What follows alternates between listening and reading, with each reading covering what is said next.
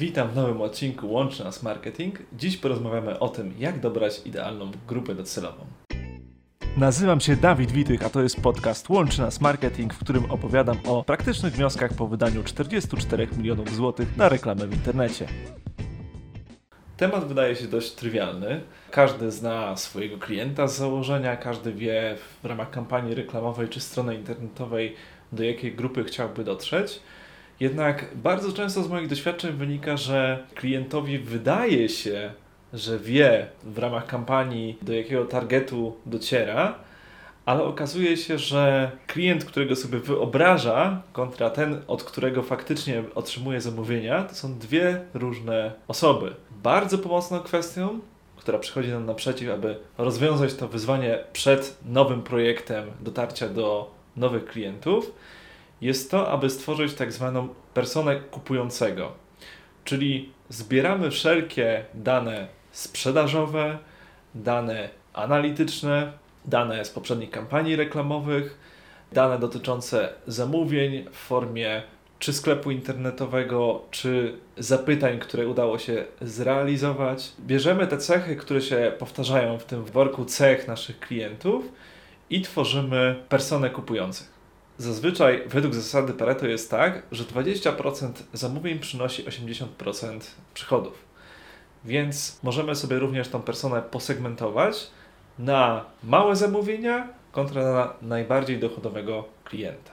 Zabierając się do kampanii reklamowej, jeżeli my przez jakiś czas już mamy efekty, konwersje i jesteśmy zadowoleni jakby z wyników sprzedażowych, możemy zarówno na Google jak na Facebooku utworzyć tak zwaną grupę podobnych odbiorców.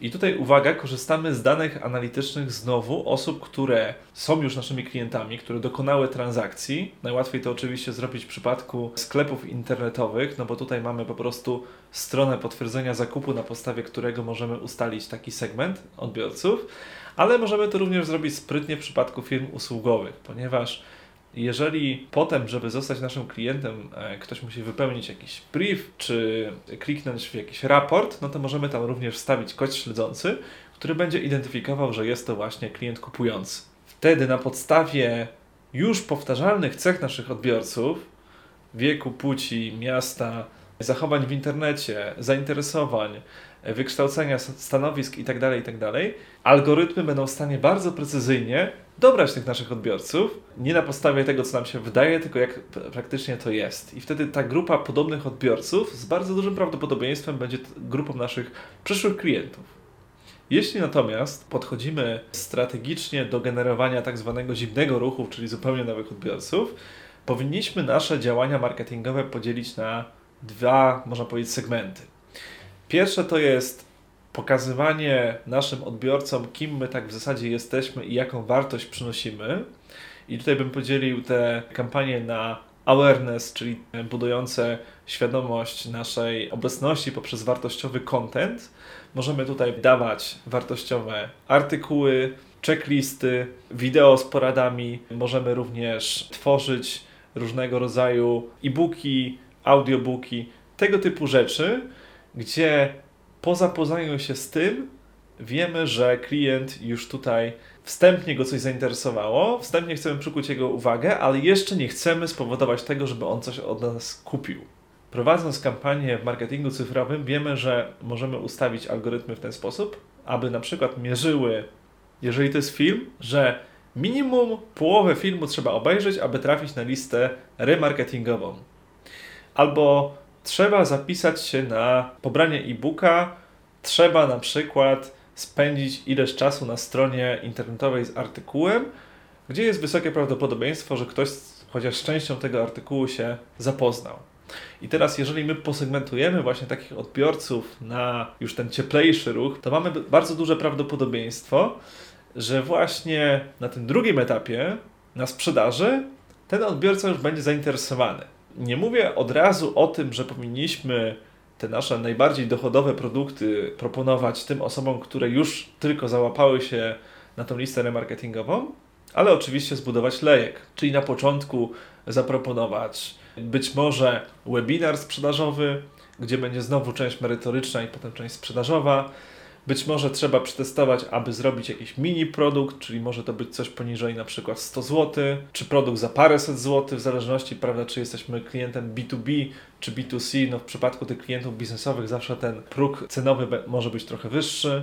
Natomiast na pewno ciężko poprzez sposób automatyczny w kampanii na tym etapie sprzedać coś, co jest powyżej 1000 zł i jeszcze odbiorca nie korzystał z naszych usług.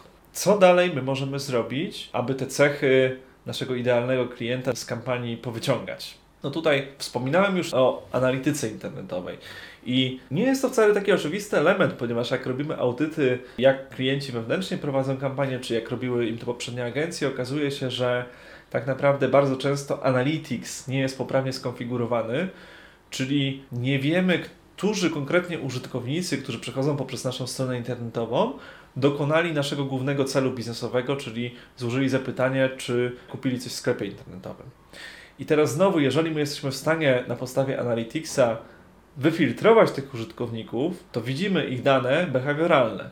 Jeżeli my na podstawie piksela śledzącego konwersję jesteśmy w stanie również wyfiltrować dane użytkowników, którzy już dokonali konwersji, znowu mamy cały zestaw informacji, kto jest naszym klientem, prawdziwym, kupującym, dokonującym konwersji.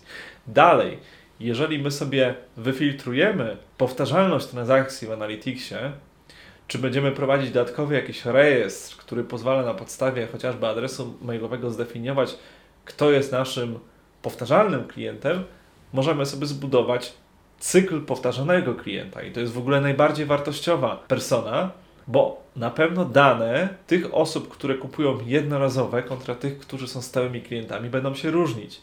A jak wiemy, najlepszym biznesem jest właśnie powtarzalność klienta, prawda? Ktoś, kto kupuje w określonym cyklu, czyli tygodniowym, kwartalnym, miesięcznym czy rocznym, w zależności od naszego modelu biznesowego, ale powraca i w sposób jednorazowy my ponosimy koszt pozyskania takiego klienta, a ilość transakcji jest w czasie większa. Co jeszcze mogę polecić z zakresu dobierania grupy docelowej? Często jest tak, że analityka kończy się na etapie, kiedy tak naprawdę lidy są już wygenerowane, kiedy sprzedaże już są dokonane, już jakby mamy odhaczone, że nasz cel został zdefiniowany.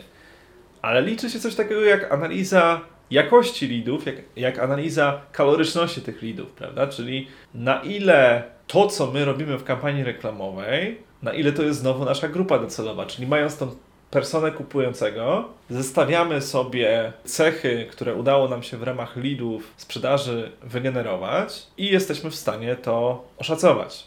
Jeżeli prowadzimy rozmowy sprzedażowe w odpowiedni sposób, czyli na przykład zbieramy informacje podczas briefu po skontaktowaniu się z takim leadem, jesteśmy w stanie douzupełnić te informacje, kto jest naszym klientem, prawda? Czyli jeżeli potrzebujemy wiek, płeć, miasto, inne rzeczy, gdzie świadomy użytkownik wyrazi zgodę, żeby nam takie rzeczy powiedzieć, no to mamy bardzo duże prawdopodobieństwo, że jesteśmy w stanie już zdefiniować, czy on należy do naszej grupy docelowej na tym etapie. Jeżeli jest to klient biznesowy, to bardzo często już dodanie do formularzy kontaktowych pogłębiających informacji typu wielkość firmy, obrót firmy, stanowisko osoby, która się kontaktuje, jest w stanie nam zrobić robotę, która pokaże, czy to jest nasza grupa docelowa.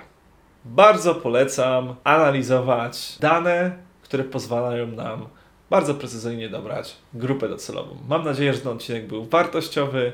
Do usłyszenia w kolejnym odcinku. Łącz nas marketing. Zachęcam do subskrybowania, udostępniania.